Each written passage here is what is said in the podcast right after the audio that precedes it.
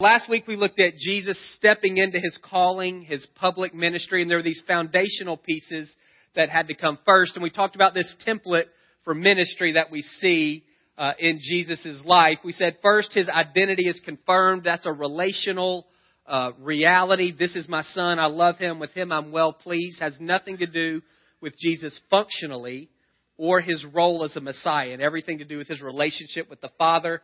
Then he's empowered for the for this calling. The Holy Spirit descends upon him like a dove. So before Jesus does anything in ministry, his identity as a son is confirmed and he's equipped with, by the Holy Spirit to be obedient to fulfill his calling. Then immediately that calling is tested. He's led by the Spirit into the wilderness. The, the devil tempts Jesus in multiple ways, all surrounding his calling and identity. And what we mentioned was God tests to see what's in us, and the enemy tempts to lead us into sin. A lot of times we can't tell the difference what's a test and what's a temptation. Our response is the same. Our responsibility is to be faithful to God, to trust Him in the midst of those circumstances. And then once Jesus gets on the backside of, those, of that temptation, of that testing, then he begins to live out his calling, and that's what we're going to focus on today. So, uh, verse 14 is where we'll start. And Jesus returned from the wilderness in the power of the Spirit to Galilee. And a report about Jesus went out through all the surrounding country, and he taught in their synagogues, being glorified by all. And Jesus came to Nazareth, where he had been brought up. And as was his custom, he went to the synagogue on the Sabbath day, and he stood up to read, and the scroll of the prophet Isaiah was given to him. Jesus unrolled the scroll and found the place where it was written, The Spirit of the Lord is upon me, because he's anointed me to proclaim good news to the poor. He sent me to proclaim liberty to the captives and recovering of sight to the blind, to set at liberty those who are oppressed, to proclaim the year of the Lord's favor. And Jesus rolled up the scroll and gave it back to the attendant and sat down, and the eyes of all in the synagogue were fixed on him. And Jesus began to say to them, Today this, this scripture has been fulfilled in your hearing, and all spoke well of him and marveled at the gracious words that were coming from his mouth. We'll pause there. So Jesus goes back to his, in our vernacular, he goes back to his home church. He's already established a bit of a ministry uh, profile. He's done some public ministry. His name is known. There's a little bit of buzz about him. We'll look at that in a second.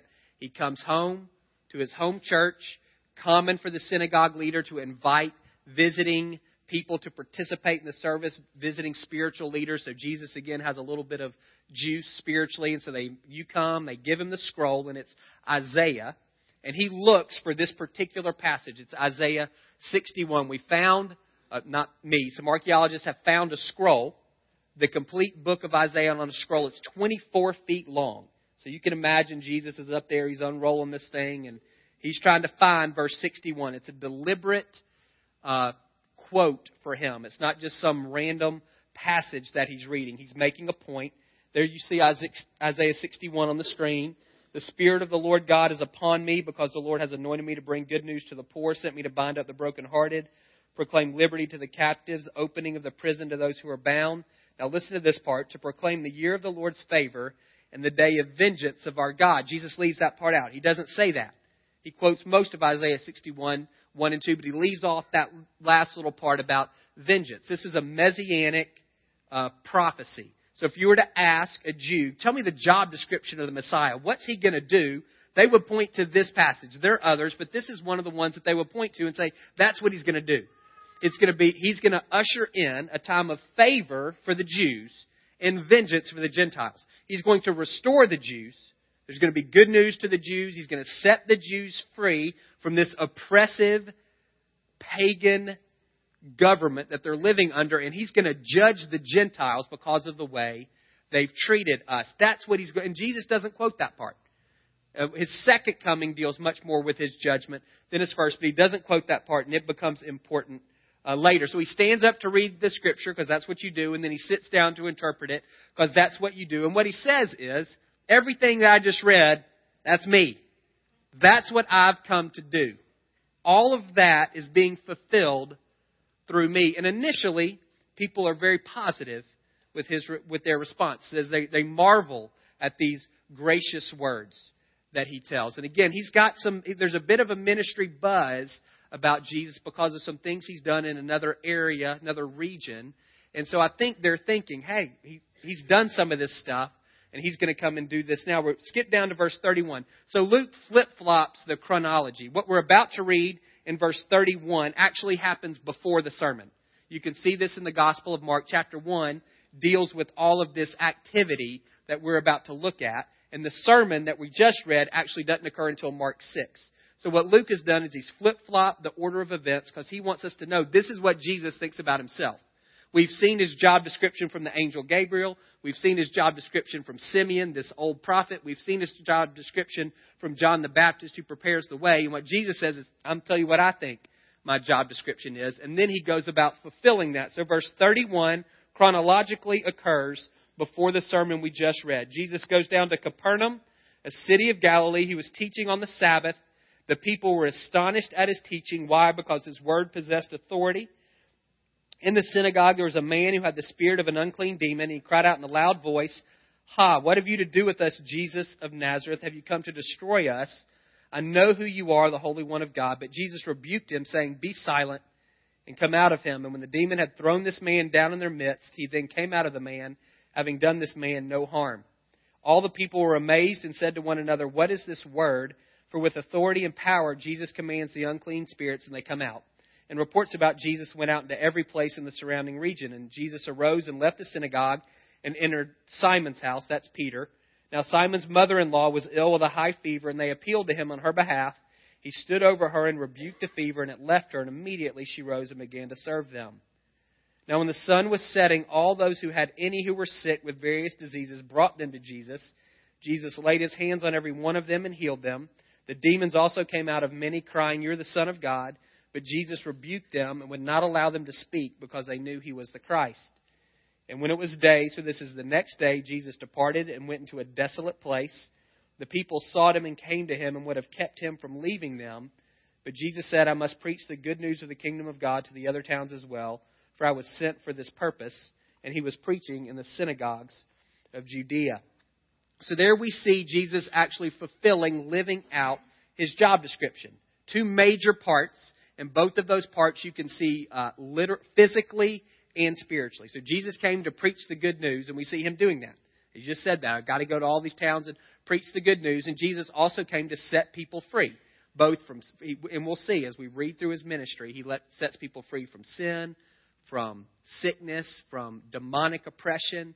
We see him opening the eyes of people who physically can't see and spiritually can't see. There's a physical and a spiritual component to Jesus' ministry, and we see him doing that. So there's a guy with a demon, and Jesus sets him free. So this this guy had been oppressed by this demonic force, and Jesus sets him free. And then he goes to Peter's house, and Peter's mother-in-law is sick. And this is the only place in Luke where Jesus addresses the sickness and not the person who's sick. It says the Bible says he rebukes the sickness. That word rebuke is what he does to demons. And so I think what you see there is Jesus saying, I'm also setting people free from sickness. People can be oppressed by illness, and I set them free from that as well. So this section, we see Jesus doing the things that he said I came to do. It's, it's proof, it's example, it's illustration and demonstration. Verse 22, we're going to jump back up. The second part, this is the pivot point in this sermon in Nazareth. And they said, Is not this Joseph's son? Seems like pretty innocent question. Is not this Joseph's son? The expected answer is yes, it is Joseph's son. Here's Mark's picture, or Mark's version of this sermon, and you can get a fuller sense of the mood in the place. So Jesus says, Hey, I'm the guy. I'm going to live out this job description. And they seem to respond positively.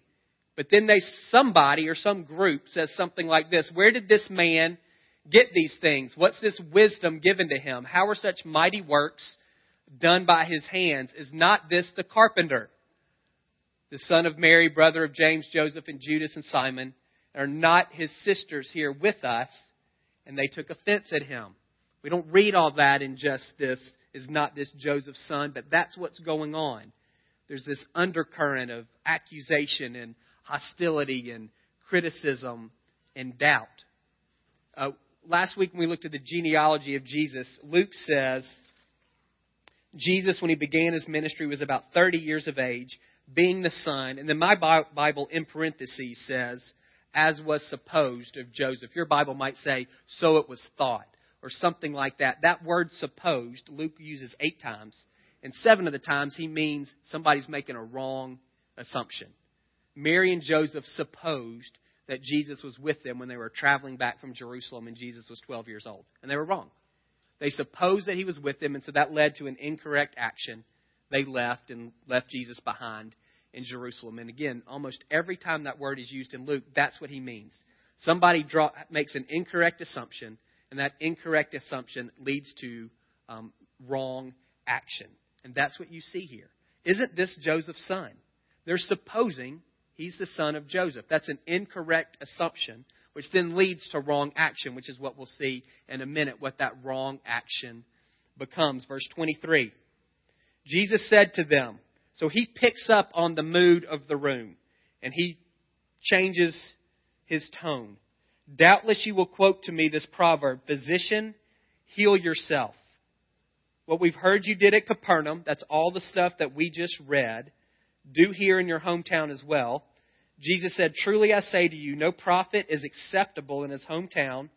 In truth, I tell you, there were many widows in Israel in the days of Elijah when the heavens were shut up three years and six months and a great famine came over all the land, and Elijah was sent to none of them, but only to Zarephath in the land of Sidon to a woman who was a widow.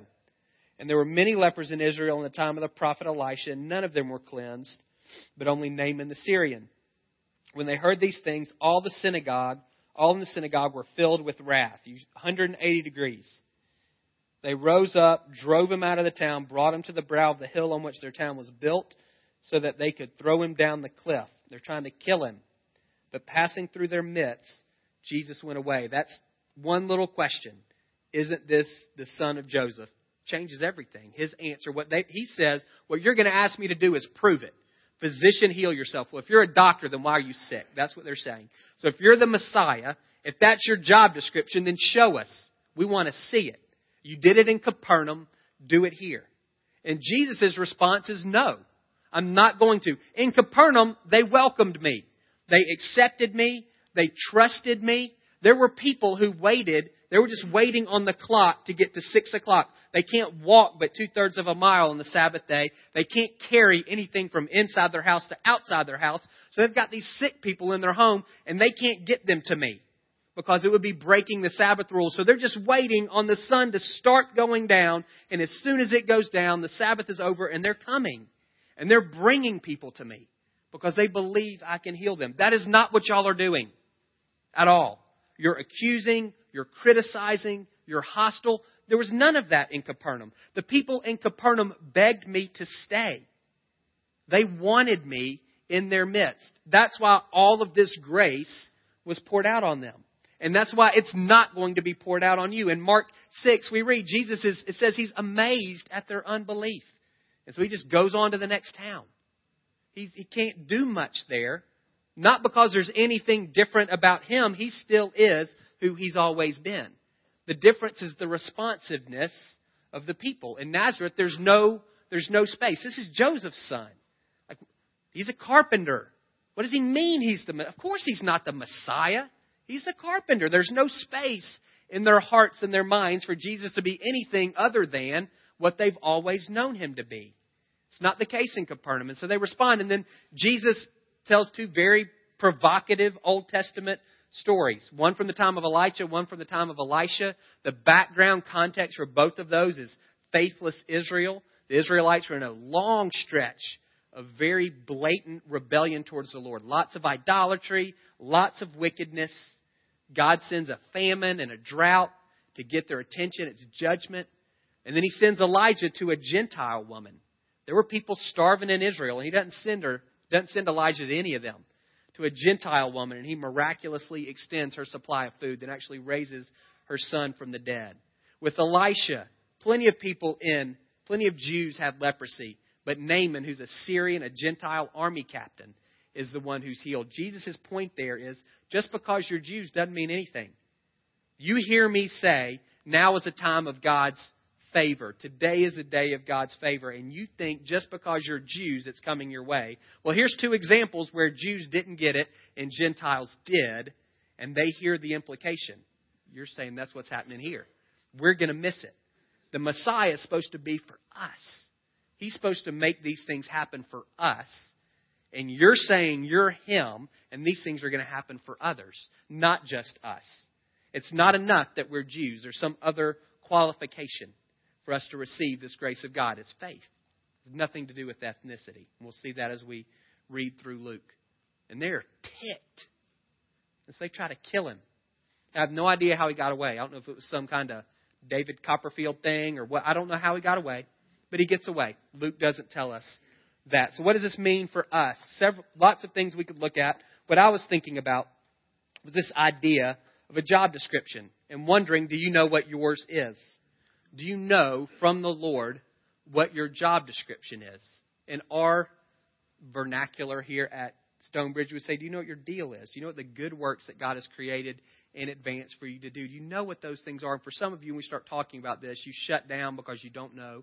It just creates frustration. I want to encourage you to try to press through that and try to gain some clarity. We, it's important. We see here with Jesus just clarity uh, it can create momentum in some ways, and it can protect us from th- some things. For Jesus and for us, just the clarity of knowing, hey, here's my here's my job description. Here's what God has called me to do, and then lets you know what you should be doing. That's simple. We also see it protects Jesus on both sides.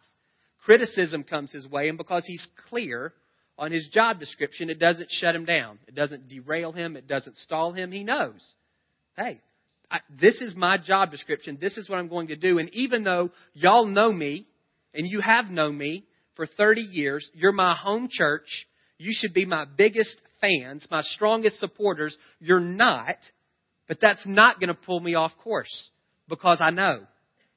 And that's why clarity is so important. At some point, as you begin to step into your calling, you will meet resistance, and it very well may be from people who are very close to you even within your own home. And I'm not saying be a jerk and run them over. I'm saying there's something to clarity that says criticism is not going to shut me down. It's not going to throw, it's not going to derail me. I know what God has said. There's a different, I mean, we got to have some wisdom there with am I being stubborn and all those types of things. But in general, clarity can protect you from that type of criticism. On the other end, as you step into your calling, because that's what God has wired you and gifted you to do, you're going to be successful. You're going to see fruit. They say to Jesus, please stay. He's seen massive success one day. Look at all the stuff that he's done. Just one day. Please stay another day. And he says, I got to keep going. I don't allow criticism to derail me, and I also don't allow success to do that either. I know what my calling is. I know what my job description is. I got to keep moving. There's lots of cities that need to hear this message. Clarity will do that for you. It will, it, it's tracks that allow you to run. And you won't get derailed or pulled aside when you're criticized, and you won't get derailed or pulled, pulled aside when you're doing really well. And people tell you to, maybe they're, they're shifting things around a little bit on you, asking you to do something. Stay. Just stay. Keep doing this. It's what Richard was saying. Hey, you're doing great. Why don't you just keep. No, I've got to give this thing away. That type of deal. So, a couple of ways for you to think about clarity. Last week we looked at this little quadrant deal. And I said, I want you to live in that top right corner. I called it quadrant two where you're confident and secure in who you are in Jesus, and where you're confident and engaged in what His calling on your life is. That's where Jesus lived, and that's where we want to live. And one of the re- prerequisites for being there, one of the requirements for living in that quadrant, is having some sense of clarity. You can't be confident in what God has called you to do, and you can't be engaged in what He's calling you to do if you don't know what He's called you to do. At that point, all you're doing is getting lucky every now and again. So we want to have a sense of calling so that we can live in that top right corner. Again, that's where Jesus lived and that's where we want to live. A couple of ways for you to think about this. Can we see the next one, Mark? A few weeks ago, I, we ran through some stuff really quick and I'm going to run through it even quicker today. When we talk about your calling, one of the questions that I'm saying is it's where you fit in the world. God's at work in our community and all of us have a part to play in what He's doing wherever it is that He's placed you, Marietta, Kennesaw, Smyrna, West Cobb, East Cobb, Wherever He's placed you, you have a role to play in that place. He's at work, and He said, I've got you here in order to help me accomplish this. That's your calling, or we call that your deal, or your, the good works God's created for you to do. And there's some things that you can do. You can look up. That's how you can discover God, what have you said to me directly? You can look back. Where have I seen fruit in my life? You can look in. How has God wired me particularly? You can look out. Where are the places that I'm drawn to serve? And we've got more questions off of each of those, and you can get those slides if you need them. But that piece is it's externally focused. God, where where do I fit in terms of what you're doing in the world? I want to give you a different lens today, and for some of you, this will be a new concept.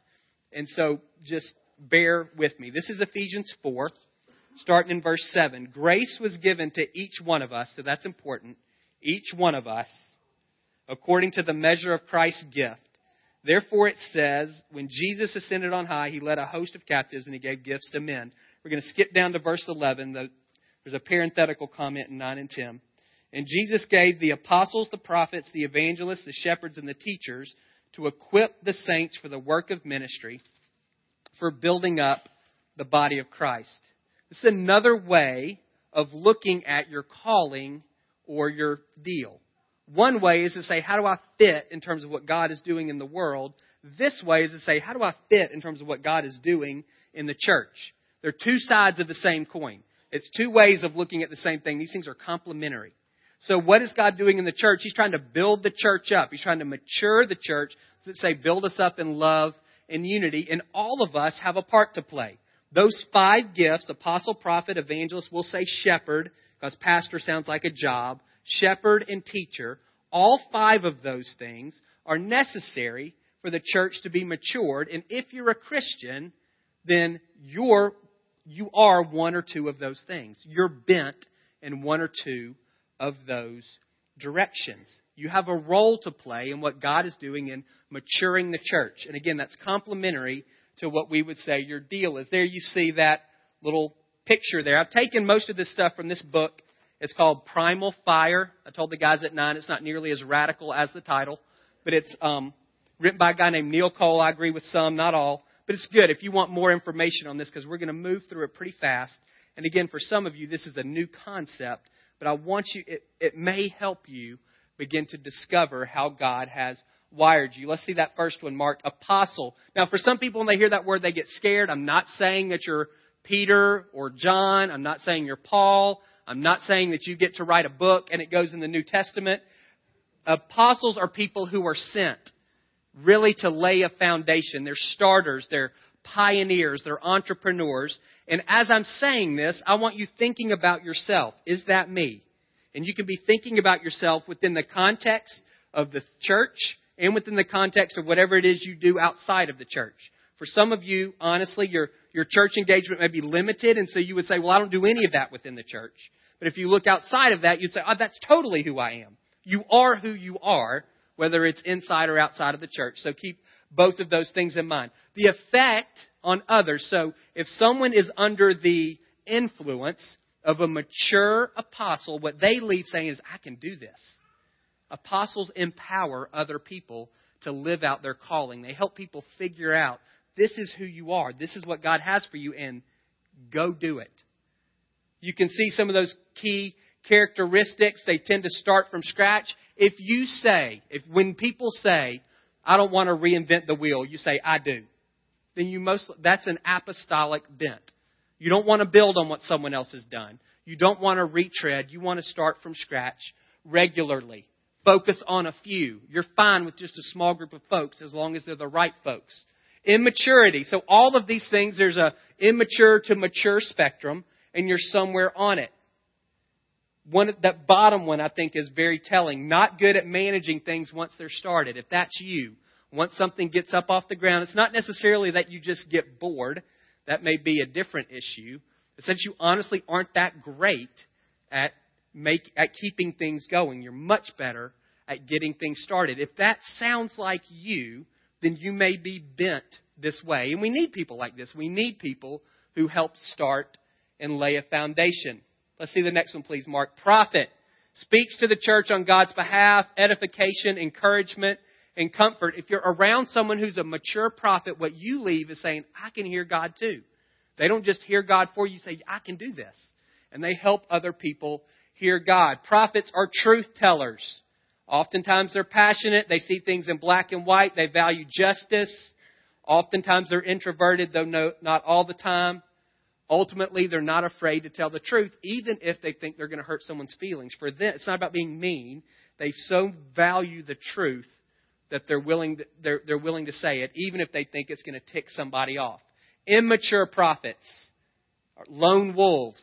They're people they can jump from church to church or from group to group to group because nobody nobody measures up. They can see the gap between what is and what should be, and that gap can cause all kinds of internal problems for them. So they keep jumping. Well, let me find the better group. Let me find a better group. Impatient, if that's you. If you tend to be someone who, when other people, you don't necessarily see progress as much in people. When you don't feel like people are growing at the rate that you want, you maybe dismiss them. You may have a prophetic bent. Overly critical, if that's something that you fall into, again, it's not because you're mean, it's because you can see in black and white what's good and what's bad, what's true and what's not. And so that can cause you, particularly in immature times, to come across as overly critical. And if you tend to ride the roller coaster, you're up and down, you may have a prophetic bent. Now, I'm not, now being a prophet doesn't mean you could predict the future. There's nothing up there about predicting the future. That's not what we're talking about. We're talking about people who are spiritually sensitive to what God is saying and can convey that to other people. The next one, evangelists seek out opportunities to share the gospel with others and lead others toward Jesus. When you're around someone who's a mature evangelist, you set you're you're more aware of the lost. You say, "Man, we should be doing something. I should be doing something. I should be reaching out on some way." These are the people everybody wants to be around. They're winsome, they're loving, they're extroverted, they make other people feel loved. If you're the kind of person, when people are around you, they say to you, You make me feel like you're, we're best friends. And you're going, We're not best friends. You May, this may be you. Like, that's a gift. If you need a counter example, I'm none of those things. I'm anti evangelist on all levels. You're a recruiter. Negative, or the immature side, oversell. Is that you? Every restaurant is not the best restaurant. But if that's you, the last place you tried, we all have to try, then you could be an evangelist, overselling. You can create a, pro, a cult of personality that's usually not intentional. Evangelists have huge personalities. They tend to, they're, they're the life of the party. And so it can, can kind of create this, they're the sun and everything is revolving around them, not intentionally. It just kind of happens because their personalities are so strong. Overly pragmatic. If you just are, if you're more of like a results person, the ends justify the means. We just got to get this done. You don't really care how, whether that's spiritually or not. Then you could be. That's an immature characteristic of an evangelist. Next, shepherd. We'll use that word better than pastor. Most likely, your small group leader is one of these. There's ton, we need tons, and there are tons. Overwhelming concern for continuing care. When you're around a shepherd, it helps you love people more protect and care for people. They notice the needs other people have, highly relational, value intimacy. If an, if an evangelist says more is better, a shepherd says, just give me a handful and I'm going to go deep with them. Are you a team builder? You see what's, how people's strengths fit together. Lead by example. Immaturity. Peacekeeping versus peacemaking. That is, not necessarily willing to confront because they don't want to ruffle any feathers. Is that you? can be super busy because you're so relational and people take time. Tasks tend to pile up for you because people are more important. And so you don't necessarily get stuff done. Sometimes shepherds can be naive. You see the best in everyone, which sometimes that's great and sometimes it's not great because they're conning you. Next, teacher. I think we have an intuitive sense of what that is. Those of you who have children in our children's ministry, this is Penny spurs progressive growth of understanding and application. When you're around a teacher, it makes you hunger for the word. That's in the spiritual sense, obviously.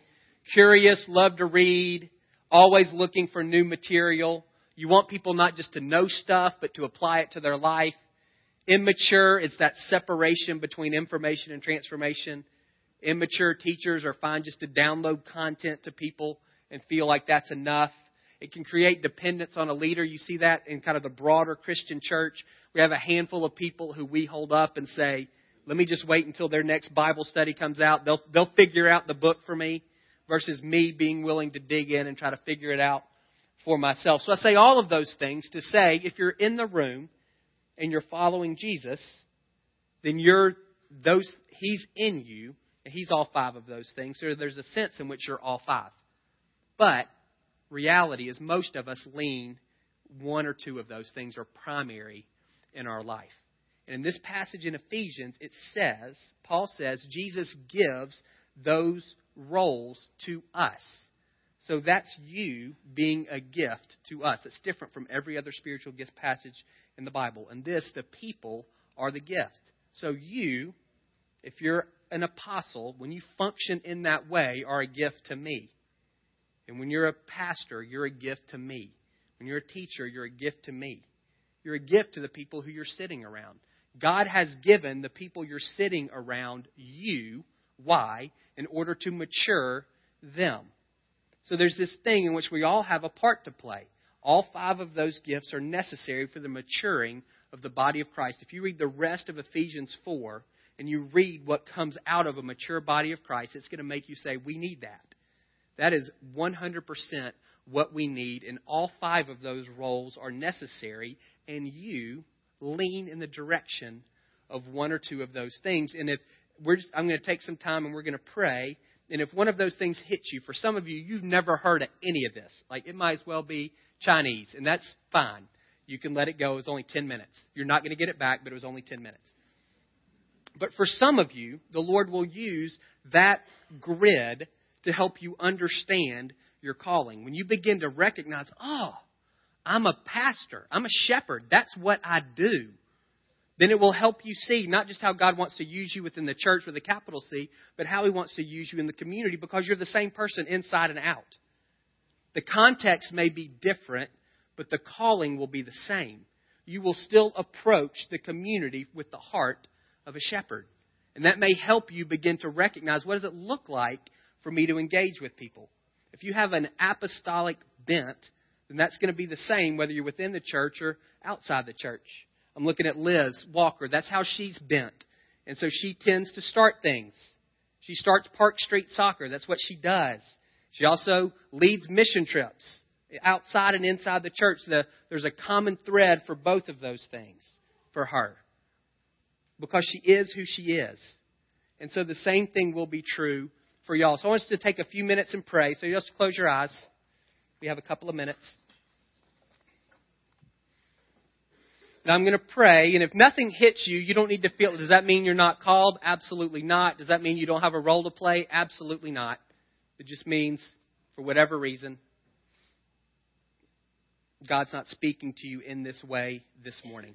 So, Lord, I thank you for every man and woman in this room. I thank you for people it's their first time, and they may never come back. But, it, but you have wired them in one of these five ways. In whatever church they choose to plant in, you want to use them in that way to bless that congregation. So, Lord, I pray now as we're quiet before you that you would begin to confirm in the hearts of the men and women in, in this room the way that you've, the role that you have for them, the way that you've wired them. God, I pray for the apostles and that right now you would confirm in their hearts who you are. You may sense kind of a feeling. You may hear something kind of in your mind. You may have a peace. It's the Lord confirming. God, I pray for our prophets and that you would confirm in them that calling. For you, it may just make logical sense as we walk through that. You're like, that is me. Evangelist, God. I pray that you would confirm that's who they are. There are online tests out there. I don't want you to take any of them. Context of your community and your life, I want you to have a sense from the Lord of how He's made you. God, I pray for our shepherds. And there are lots of them because we need lots of them. Would you confirm in their hearts? That's who I made you to be It's your contribution to the body. God, I pray for our teachers that you would speak to them as well, and they would have a sense that says, Yes. God, I pray particularly for people who see themselves as qualified to teach outside, but not within the church, God. I pray that you would speak to them about that. God, we want all five of these gifts to be in operation in our church because we need them see people matured, and not just within StoneBridge, but in the broader body of Christ here in downtown Marietta. God, I pray that you would use this lens to continue to clarify the job description of every man and woman in this room because everybody has one. There's good works that you've created for each of us to do, and we want to step fully into those. We want to step into those things as sons and daughters who know we're loved and pleasing to you. Want to step into those as men and women who are filled continually with your Spirit to empower us to be obedient and faithful. God, we want to step in with confidence because we clearly know what you've called us to. In Jesus' name, amen. We're going to close with ministry.